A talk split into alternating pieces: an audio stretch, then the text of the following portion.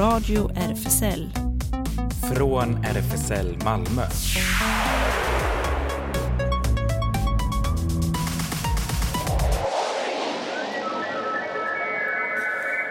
Välkommen till Radio RFSL, Riksförbundet för homosexuellas, bisexuellas, transpersoners, queeras och intersexpersoners rättigheter. Här sitter jag, Ellen, och idag ska vi höra om eh, bland annat resultatet av RFSL Malmös årsmöte som ägde rum i söndags med eh, bland annat en nästan helt ny styrelse och ny valberedning. Jag var och såg filmen Tevje igår med efterföljande samtal som jag kommer berätta mer om. Eh, det blir också ett litet ljudbokstips och eh, till sist såklart nyheter och det händer. Men varför inte börja gunga igång eh, med en eh, låt som eh, eh, Camilla har valt till oss. Eh, kunde tyvärr inte medverka idag, men har försett oss med musik. Eh, så att här kommer Where We Are med The Lumineers. Välkommen igen. Where we are,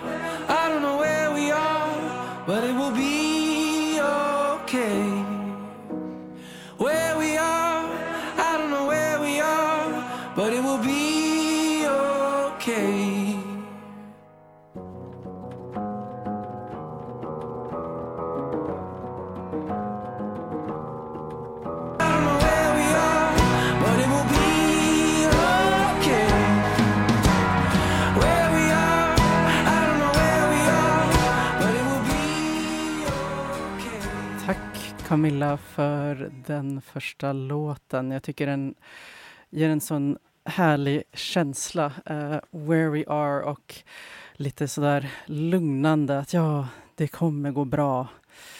Det känns skönt och uh, den känslan måste jag säga att jag hade också i eh, alldeles i slutet på eh, Malmös, eh, RFSL Malmös årsmöte som alltså var i söndags. Det var verkligen en nagelbitare kan man säga.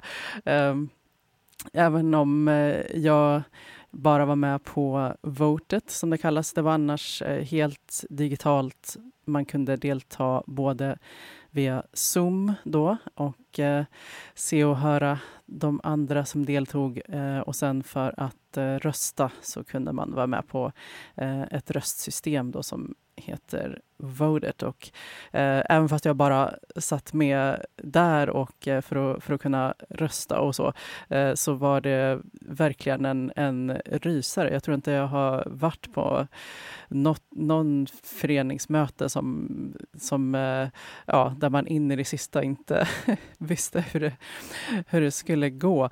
Um, men eh, ehm, eh, jag tror att det blir en väldigt bra, nästan helt eh, ny styrelse eh, och eh, helt ny valberedning. Eh, mycket tack vare det är verkligen alltså slitjobbet som, eh, som senaste valberedning gjorde. Så jag, jag tackar eh, framför allt. Om, om ni lyssnar nu eller sen så tackar jag eh, Cecilia och Gabriel för att eh, ni gjorde ju verkligen ett, ett fantastiskt jobb. Eh, och jag vet också att det är många fler som, som bidrog eh, i sista, i, i elfte timmen kan man säga, eh, som, som bidrog. Och eh, för dig som lyssnar och, och kanske vill veta, ja, eh, vad blev det då till slut? Vilka, vilka hamnade i styrelsen? Ja, först så togs beslut om eh, styrelsens storlek. Eh, det landade i att det skulle bli sju medlemmar och eh, med en mandatperiod på ett år. Och eh, ordförande eh, blev då Katja Rekstad. Eh, sekreterare Daniel Gorea. Eh, kassör Bahaldin Munafl. Och sen har vi ordinarie ledamöter Anna som vi har haft eh, många gånger som gäst. Ehm, eh, hon, hon, har ju också varit väldigt eh, drivande i skapandet av ehm, Space-träffarna och ehm, varit gäst och berättat om dem. Och sen har vi en ny person som jag känner som Adnan. sen Jimmy Norstedt eh, och eh, Philip som sitter kvar sedan förra året. Och som suppleant har vi ytterligare en ny person, eh, Talgat Subanaljev. Och sen har vi också en helt ny valberedning som är, består av tre personer. Robin Lawrence, Liliana Picci Capucelli och Erik Sjögren sitter i valberedningen. Eh, så att eh, det var, det var verkligen eh, spännande. Man, man visste verkligen inte. Det var nästan som en sån där ja, riktigt rysarfilm. In i det sista visste man inte ja, precis vilka det skulle bli och hur det, vad resultatet skulle bli. Ehm, men jag tror att jag har i alla fall väldigt goda förhoppningar. Jag tror att det det, det bådar gott med den nya styrelsen och eh, nya valberedningen. Um, och vi hoppas ju såklart att uh, inom snar framtid, kanske när de nya styrelsemedlemmarna har hunnit landa och pusta ut lite, att vi kan uh, få några som gäster här i radion också framöver. Uh, så att det var en liten rapport då från eh, RFSL Eh, Malmös årsmöte eh, 2022 som ägde rum i söndags. Och eh, nu får jag tacka igen Camilla om du lyssnar nu eller senare. Det är så att du har ju också bidragit med nästa låt. Vi ska få höra på Lo Sagrado med Silvana Estrada och Charlie Hunter. Här kommer den.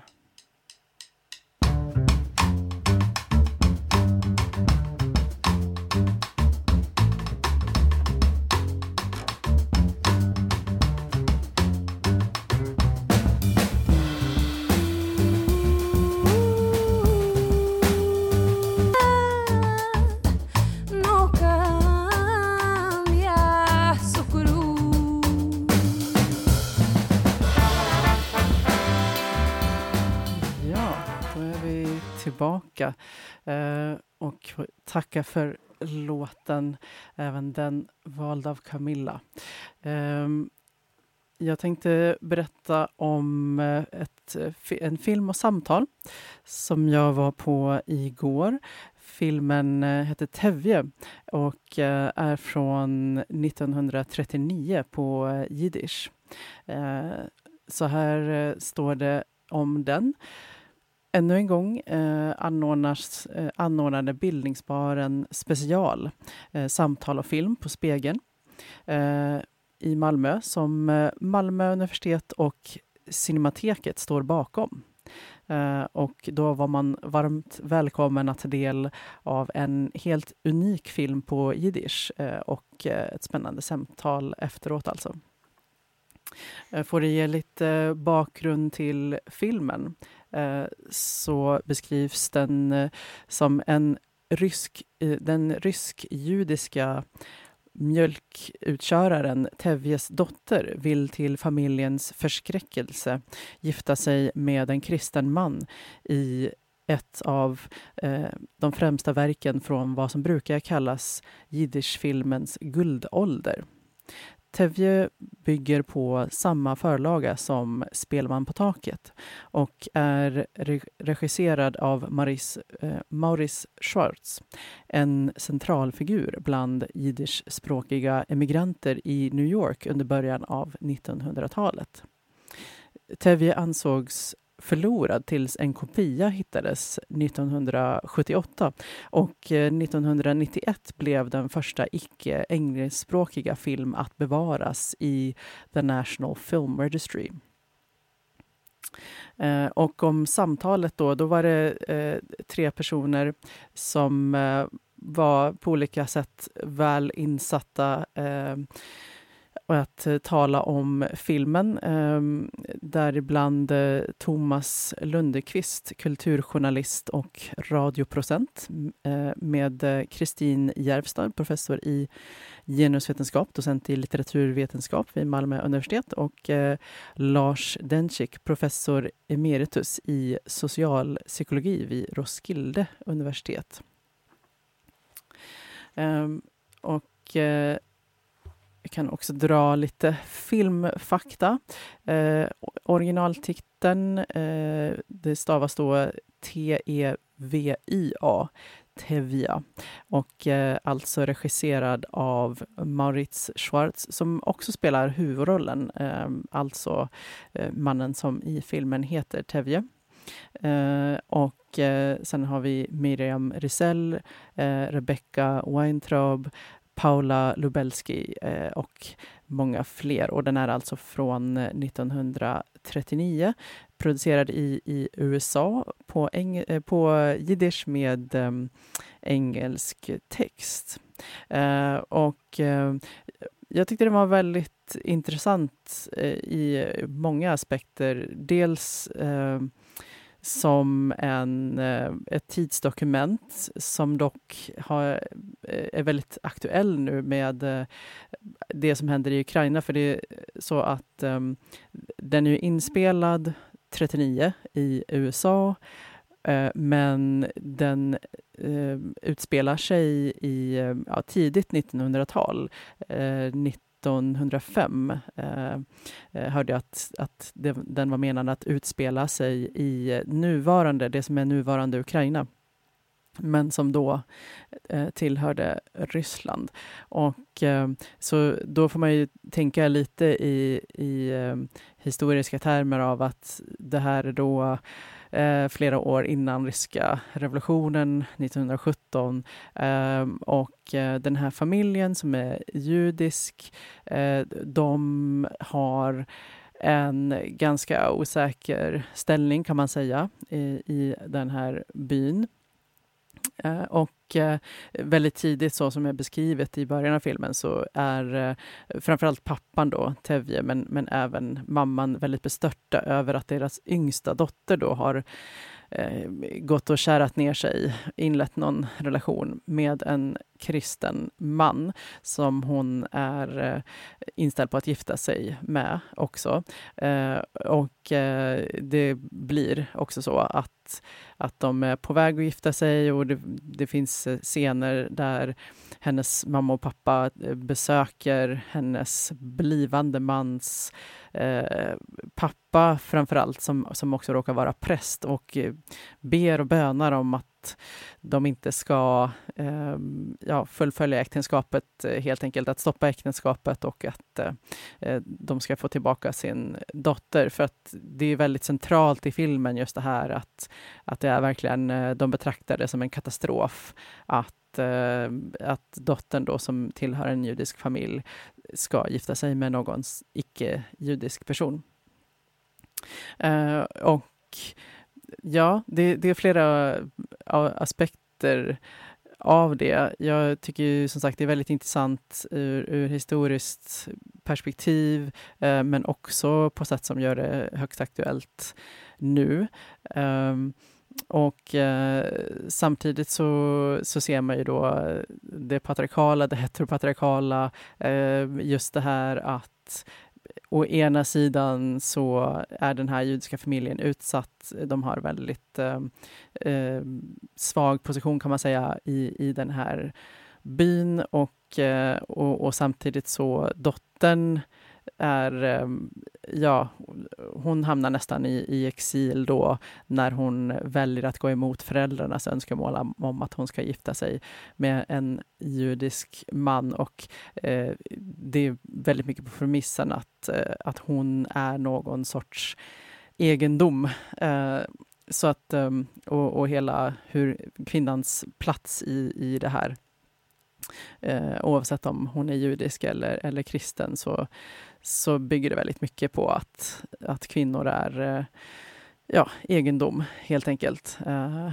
och som inte då ska, ska hamna i händerna på, på fel män och få fel ägare, um, skulle man kunna ut, uttrycka det som. Så det talar, ja, dels mycket för tiden men också för samtiden får man väl säga. Eh, jag skulle rekommendera den. den eh, de kommenterade också i samtalet att mycket är kvar, även fast det här då är en talfilm, så är det mycket kvar av stumfilms um, skådespeleriet kan man säga. Jag reagerade också på att det är väldigt mycket sådär uh, overacting, skulle jag kunna kalla det. Um, att det är nästan så, om, om man tänker sig faktiska stumfilmer där uh, folk gestikulerade väldigt eh, tydligt och sen så kommer det en ruta med text som säger vad personen säger och då är det något dramatiskt uttryck, Så. Och det är som att de har nästan fortsatt med det trots att det då är en talfilm. Eh, så, men eh, jag skulle rekommendera att eh, se den. Ehm, och eh, ja, om inte annat för att få en, en inblick i ett, tids, ett tidsdokument eh, kan man säga. Eh, men låt oss lyssna på, på lite mer ehm, ja, aktuell musik, men som ändå har viss anknytning. Uh, här kommer Love med uh, Sleater Keeney och de är ett, ett band på två personer med uh, en gitarrist och trummis varav båda är judiska och en är bisexuell. Här kommer då Love med Sleater Keeney.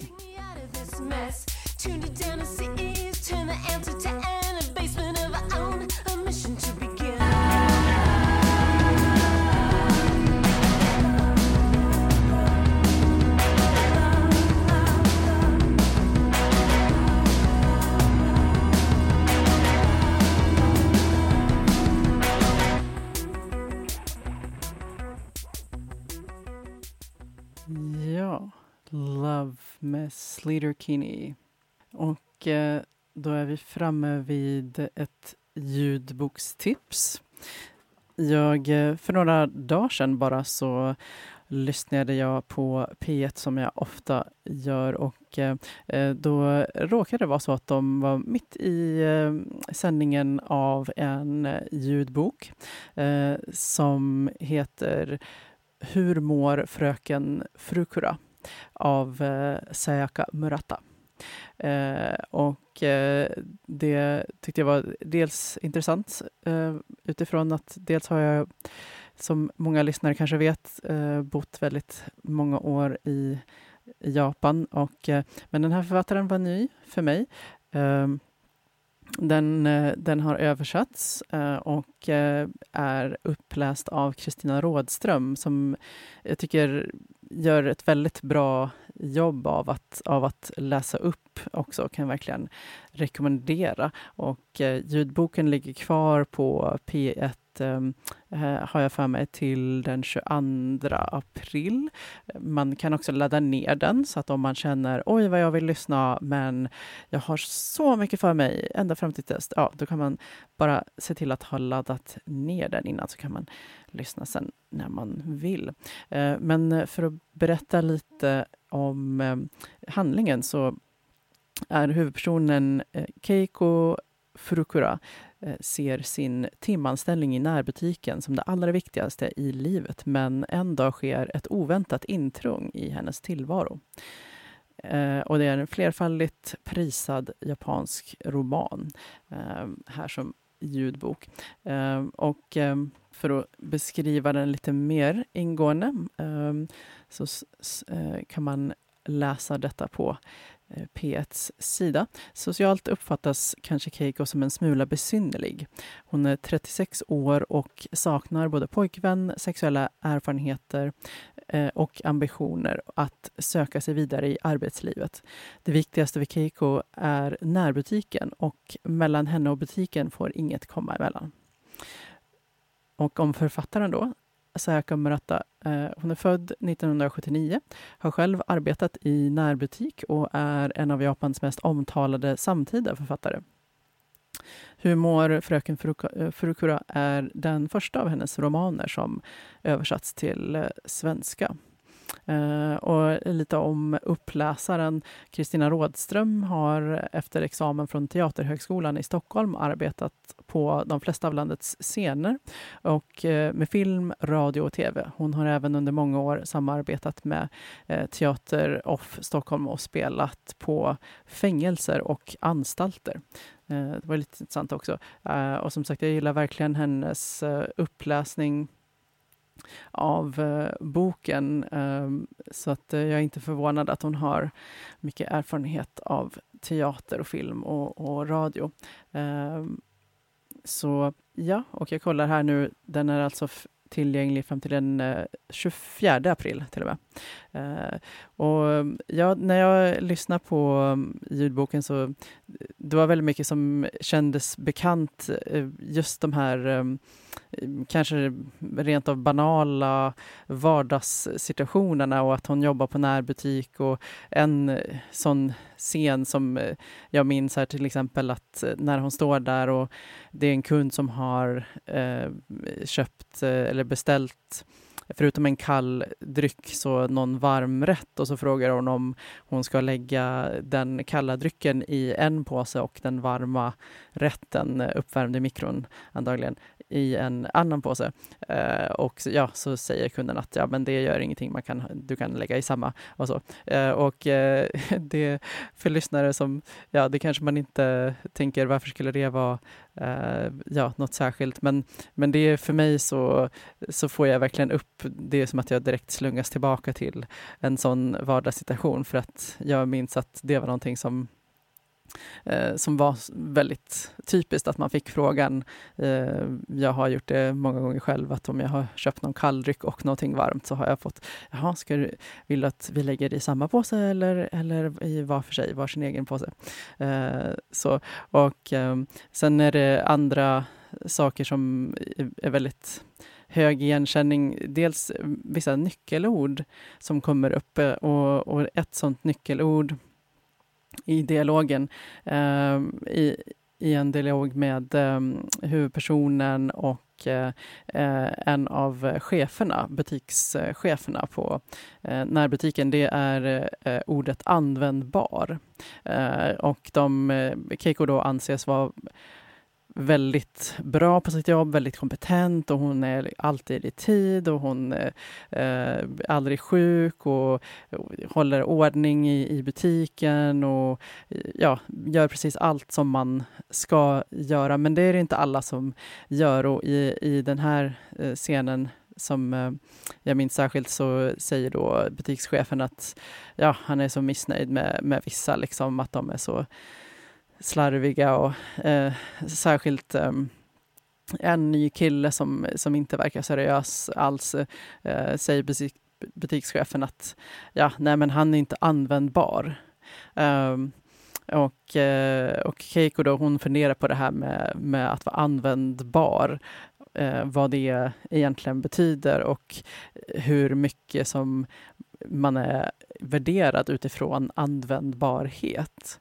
Um, och ett annat som dyker upp i, i um, dialog mellan henne och då den här uh, nyanställda killen som, som chefen inte tycker är användbar. Uh, uh, det är eh, då, ja, de, de diskuterar då den här killens inställning till eh, personer som eh, inte uppfyller samhällsnormer eh, och så vidare. Och, och, och då kommer de in på det här med, med stenåldern och han hävdar att ja, det är en massa prat om jämlikhet, men det har varit sedan stenåldern eh, att eh, vi har de här eh, könsrollerna och, och det hänger ihop då med, med användbarheten, att, att om man som man inte uppfyller den manliga rollen så är man inte användbar för samhället. Och eh, likadant om man som kvinna inte uppfyller eh, sin kvinnoroll så är man inte eh, användbar heller för samhället. Um, så att det, det, det är ganska, ganska intressant eh, dialog där som kommer upp. Och, och den här Keiko, att hon anses vara lite besynnerlig och så, det är att hon verkar inte riktigt förstå varför folk vill följa de här normerna. Hon förstår inte riktigt vad de går ut på. Hon blir själv ifrågasatt eh, utifrån att hon eh, Eh, jobbar kvar på den här närbutiken och, och är timanställd och inte gift med en man eh, och så. Men, men hon har en, eh, och jag ska säga att, att eh, romanen är i jag-form så att man hör henne eh, ställa frågor till sig själv. Ja, ja, jag förstod inte varför folk gjorde som de gjorde och varför de eh, tyckte de här normerna var, var viktiga att följa. Eh, så att eh, genom hennes analys kan man säga av, av samhällskoder och, och normer så, så, så, så, får man en ganska bra inblick i eh, just de här rådande normerna och vad som, ja, vilka bestraffningar och belöningar som kan vänta om man anses uppfylla eller eh, hamna utanför de här normerna. Så att jag rekommenderar verkligen, dels för att man kan ge, få inblick, eh, en del inblick, men, men också för att det är väldigt många banala vardagsscener som jag tycker är väldigt välgjorda, som kan också ge en känsla av eh, hur det skulle kunna vara, ja, eh, det som skulle kunna ingå bara i, i ens vardag eh, om man eh, lever och, och jobbar där. Eh, så att eh, gå in och lyssna om ni vill. Och ehm, eh, då skulle jag hitta en låt som eh, var passande här.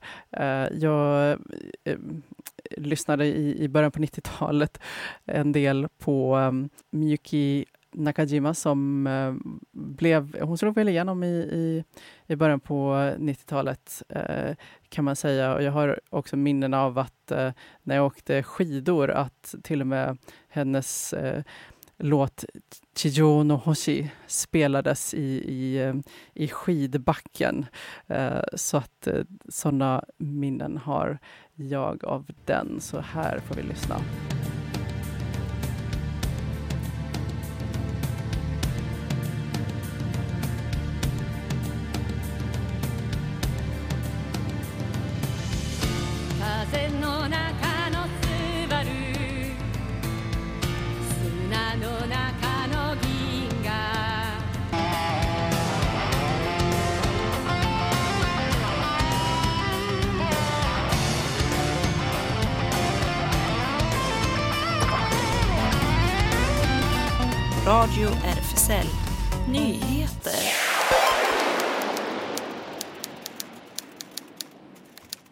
Igår la svenska regeringen äntligen fram första förslaget att samboende eller gifta kvinnor som fått barn tillsammans utomlands oftare än idag ska räknas som föräldrar även hemma i Sverige.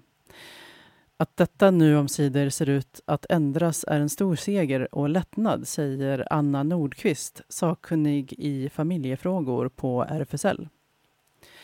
När kvinnopar som fått barn utomlands flyttat till Sverige har de hittills varit tvungna eh, att på nytt utreda och bekräfta föräldraskapet. Eller varit hänvisade till att adoptera. Pappor i samma situation som fått barn i en olikkönad relation har däremot fått sitt faderskap registrerat direkt utan problem även om barnet tillkommit genom assisterad befruktning med donerade spermier. Nu föreslår regeringen att lagen ändras så att de regler som gäller för faderskap även ska gälla samkönade par.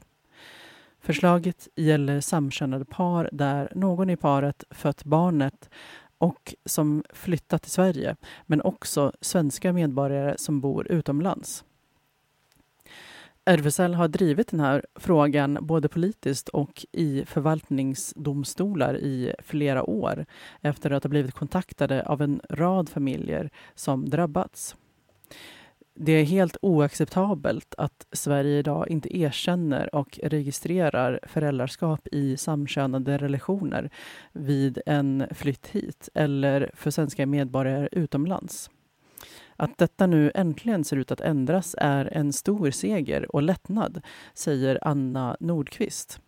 Riksdagen röstar om frågan den 9 juni och blir det ja kan lagändringen träda i kraft den 1 augusti i år. Den vedervärdiga ryska invasionen i Ukraina, nu inne på fjärde veckan, fortsätter att kräva mängder av dödsoffer. I den östukrainska staden Charkiv sörjer den lokala Pride-organisationen hbtq-aktivisten Elja Shemur som dog förra veckan när ryska bomber föll över stadskärnan, skriver QX. Elja studerade juridik och var en aktiv volontär för Charkiv Pride de senaste tre åren. Tidigt i kriget anslöt hon sig till Ukrainas hemvärn och bekräftades död förra veckan efter att ha hittats i ruinerna av ett bombat hus. Elja var en aktivist och en patriot. Hon deltog i alla möjliga demokratiska evenemang i Charkiv. Tillsammans med henne marscherade vi i tre Charkiv Prides och tre kvinnorättsmarscher. Elja var aktivt engagerad i mänskliga rättigheter och Pride. Hon inspirerade och motiverade inte bara vårt team utan alla volontärer runt om henne. Folk följde henne i kampen för frihet och jämlikhet och när hon log, log alla tillbaka. Elja var en av de första volontärerna från Charkiv Pride som anslöt sig till försvaret. Hon var modig och tapper, en patriot och en hjälte, eh, skriver Charkiv Pride på Instagram. RFSL och RFSL Ungdom bidrar genom sina nationella verksamheter Newcomers och Newcomers Youth till att ge hbtqi-personer på flykt från Ukraina stöd när de kommer till Sverige. Vill du hjälpa till? Vi söker volontärer, skriver RFSL. Om du har möjlighet att hjälpa till på något sätt, gå då in på Newcomers Youths hemsida och läs mer. Speciellt eftersöka eftersökta är volontärer som har specifik kunskap om olika former av stöd, exempelvis psykologer, terapeuter eller kuratorer.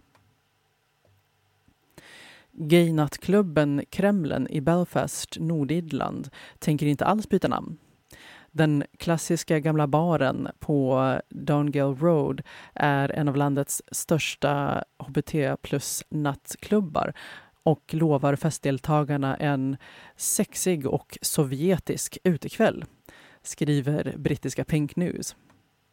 Klubben jämför temat grundligt. Där finns ett dansområde som kallas Röda torget en SAR-cocktailbar och både en väggmålning och en staty i naturlig storlek av Vladimir Lenin som just stod bakom kuppen som skapade Sovjetunionen i slutet av första världskriget.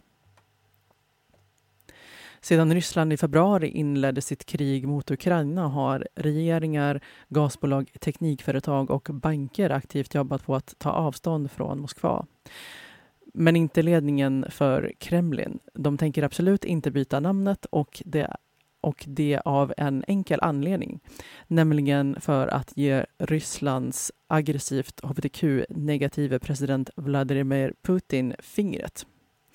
Vi driver en bar som sedan nästan ett kvarts sekel är gayägd, gay-administrerad och i hjärtat av gay-communityt. Allt Putin avskyr, säger barägarna. En mamma har i desperation flytt från den amerikanska delstaten Texas för att skydda sin transson från den konservativa guvernören Greg Abbotts grymma attack på könsbekräftande sjukvård, berättar Pink News. Förra månaden beordrade den republikanske Texas-guvernören att delstatens barnskyddsmyndighet måste utreda föräldrar och vårdnadshavare som eh, citat misstänkta för barnmisshandel, slutcitat, ifall de stödjer sina transbarns sjukvård. Denna order skapade rädsla och frustration hos många föräldrar i delstaten. Eh, bland dem Camille Ray som berättade för tv-stationen NBC i Dallas att hon och familjen flyttar för att skydda den nioårige transsonen Leon. Jag bestämde mig snabbt att jag inte kan uppfostra mitt barn här. Det enda vi kan göra är att försöka göra världen till en bättre plats för barnen och att ge dem allt de behöver för att trivas. Inte bara överleva, utan för att trivas, sa hon till tv-kanalen.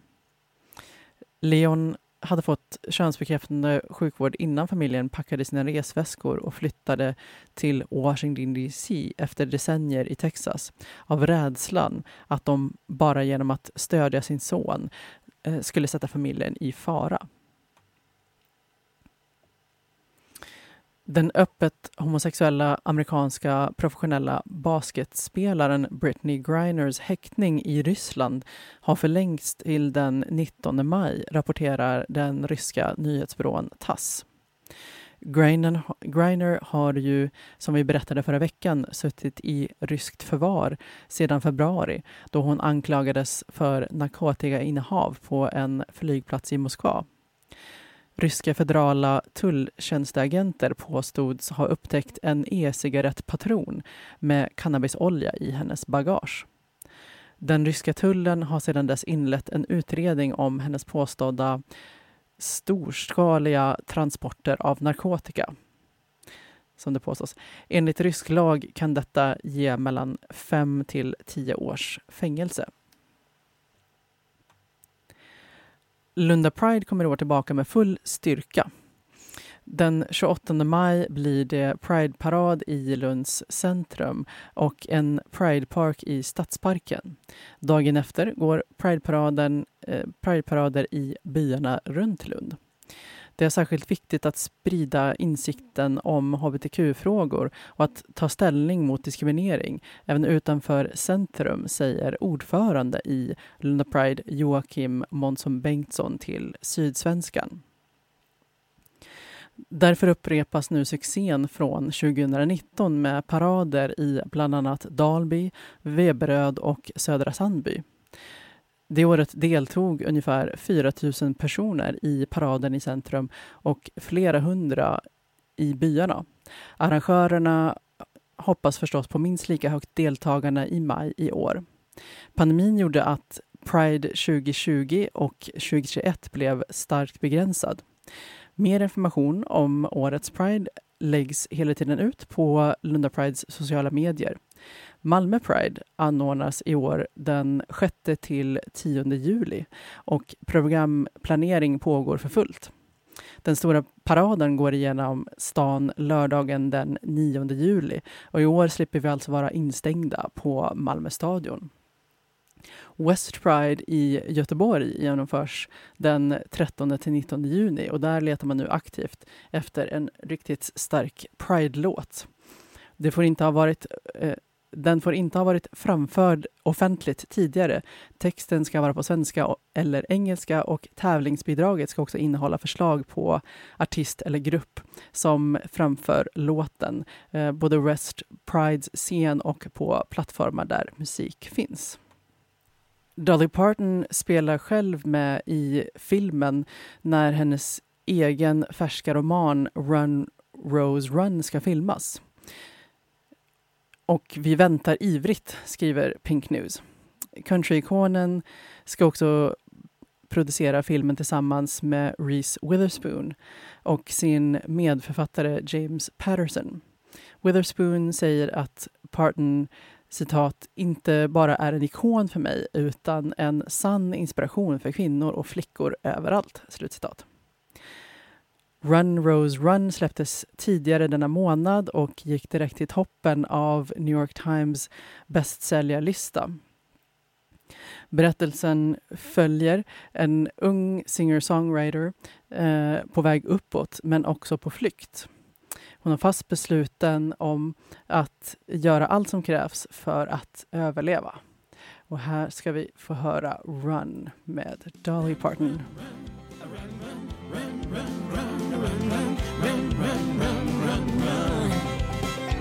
When you find yourself in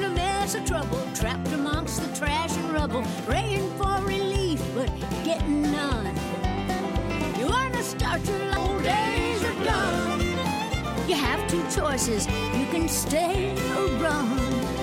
Run, run, and run some more. Clear the premises before the same old problems pull you back again. Run, run, and just keep going till you get Radio RFSL. Det händer. RFSL Malmö ligger på Stora Nygatan 18 och eh, där händer det något nästan jämt i våra lokaler. Kolla in våra sociala medier som eh, Facebook, Insta och Twitter och eh, vår nyrenoverade hemsida malmo.rvsl.se. Vi har öppet café tisdagar och torsdagar 13 till 16. Och på onsdagar klockan 18 träffas i vanliga fall Space Malmö i lokalen för umgänge och spel av olika slag. På försök också på lördagar klockan 13. Kika gärna förbi för lite A-Spec Company. Alla inom det aromantiska och asexuella spektrumet är välkomna. Och Zoom Hangout på söndagar eh, klockan 20 också på onsdagar, men tidigare eh, är det Queer Kids eh, 10.30 till eh, 13.00. Välkomna på öppen förskola för queera familjer, säger de. Och eh, nästa BIPAN nätverksträff är onsdagen den 6 april klockan 18 till 19. Newcomers har kaféverksamhet på fredagar 15 till 19. Eh, seniorevenemangen fortsätter på söndagar. Vill du hänga med, få information eh, så, eh, och veckomejlet så hör bara av dig till senior malmo.rvsl.se. Habitat Q, ungdomshänget, eh, äger rum måndagar och torsdagar 17 till 20. Eh, kolla på Facebook eller Insta. Eh, där är det eh, Insta snabbela habitat understreck Q och DMa för att veta var man träffas. Och SLM Malmö håller till på Sallerupsvägen 30. Det är en medlemsklubb bara för män tisdagar eh, har, de öppet, eh, har klubben öppen 20 till 24, men dörren stänger klockan 22. Lördagar eh, är klubben öppen 22 till 02, men dörren stänger vid midnatt. Och eh, kom ihåg att det är eh, kontantlöst sedan årsskiftet och glöm inte medlemskortet. Refugees Welcome Sverige har en insamling eh, som de har startat för att hjälpa personer som flyr Ukraina just nu. Pengarna kommer att användas till boende, bensin och andra förnödenheter. Ni hittar mer information på deras Facebook-sida och eh, om man vill swisha eh, så är numret 123 634 40 89. Alltså 123 634 40 89. Och mer queer diskussionsgrupp blir det, QDG på page 28. Uh, eh, det, idag eh, äger det rum igen. Det är alltså onsdagar eh, från klockan 19 så att du som lyssnar nu kanske precis hinner förbi om du befinner dig i närheten av Karlskronaplan 11. Idag är temat lesbisk sex, kvinnlig onani och porrvärlden. Och temat för kommande träff är eh, att växa upp som queer i en småstad. Så det blir alltså onsdagen den 30. Och eh, imorgon torsdag klockan 19 13 samtalar Jonas Gardell i Stora salen i eh, AF-borgen i Lund om sitt författarskap med litteraturvetaren Karin Nyqvist och teologen och tidigare ärkebiskopen KG Hammar. Gardell utsågs eh, 2008 till hedersdoktor vid teologiska fakulteten i Lund. Det är fritt inträde till samtalet men platsbiljett krävs så vi kan lägga ut en länk eh, till den också. Och och eh, det pågår en eh, utställning sedan den eh, 18 mars fram till den 17 april, The Seas Wounds med ehm, eh, konstnären Danielle Brathwaite Shirley som, som ställer ut eh, sitt verk. Öppettiderna, eh, det här pågår alltså på Skånes konstförening på Bragegatan 15 och öppettiderna är eh, onsdag till fredag 13 till 17, lördag till söndag 13 till 16. Eh, och så här står det lite om eh, utställningen. Eh, den är uppbyggd kring en interdisciplinär blandning av spekulativ fiktion, videospel, installation och arkiv. Daniel använder spekulativ fiktion för att undersöka makt, samhörighet och Atlantens historiska betydelse i svarta transpersoners historia. Buff eh, Malmö eh, fortsätter fram till den eh, 25 mars. Så att man har några dagar kvar på sig att eh, eh, se några filmer.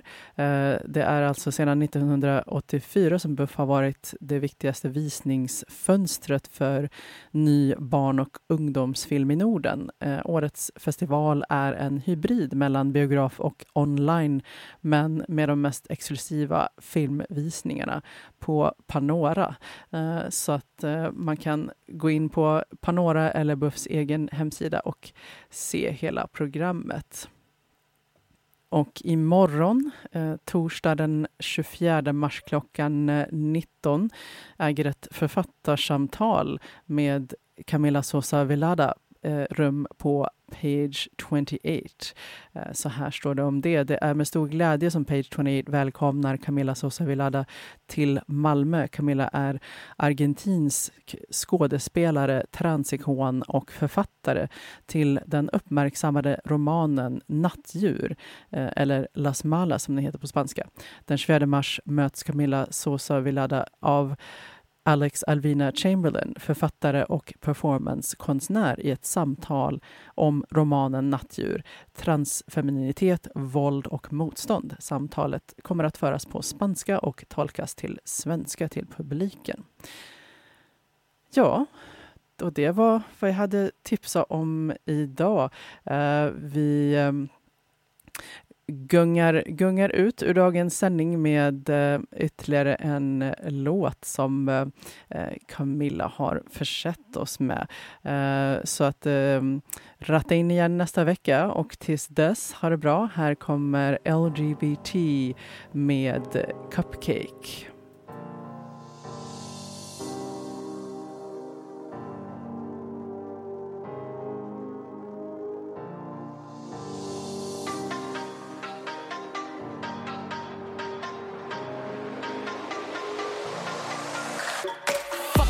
Us, they gon' raise some thugs. Judge one of my tracks, catch a heel up your ass. Don't judge a lesbian, cause she don't want you bad men. Judge one of the gays, they drag you from Z to A. And shout out to the vibes, you ain't gotta pick a side. And if you in a closet, shorty, you ain't gotta hide. Better make these bitches sick when they see you. And if a bitch won't beef, give a beef stew. Stripper right in front of me, I hope you watch the ass. She looking at my face, they don't wanna. Det här var Radio RFSL. Från RFSL Malmö.